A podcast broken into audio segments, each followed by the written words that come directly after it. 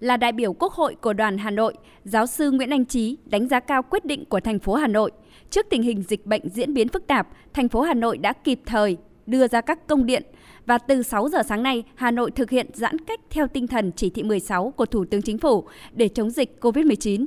Đại biểu Nguyễn Anh Trí gọi đây là cú ra đòn rất kịp thời, rất quyết liệt và mang tính chủ động. Sáng hôm nay, ngày 24, thực hiện giãn cách xã hội của toàn thành phố. Đó là quyết định phải nói là rất sáng suốt, rất kịp thời và rất chủ động. Tôi hết sức ủng hộ việc giãn cách xã hội thì thành phố Hà Nội đã quy định rất rõ ràng này, cụ thể này và đúng.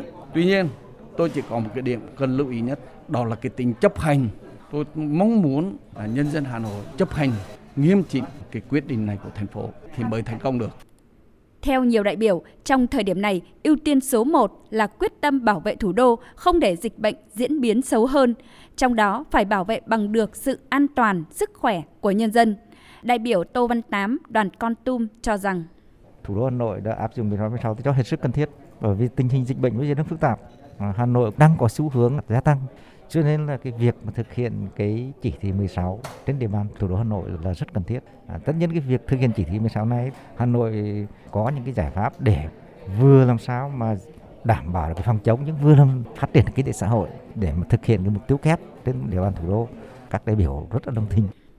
Hiện so với nhiều địa phương khác trong cả nước, số ca nhiễm COVID-19 của Hà Nội chưa phải là lớn nhưng tiềm ẩn nguy cơ và Hà Nội đã chủ động dự báo tình hình để có những quyết sách kịp thời, hợp lý. Đại biểu Lê Văn Thìn, đoàn Phú Yên cho rằng quan trọng chúng ta là cái phân phối lương thực thực phẩm. Lương thực thực phẩm, các nhu yếu phẩm chúng ta không có thiếu. Nhưng nếu chúng ta không kiểm soát, không ngăn chặn cái hiện tượng mà đầu cơ tích trữ lương thực thì chúng ta sẽ rất là khó khăn.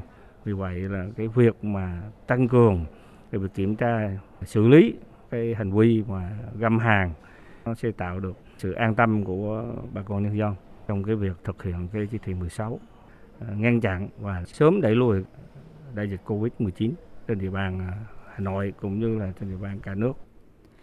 Quyết định giãn cách theo chỉ thị 16 của thủ đô là rất kịp thời.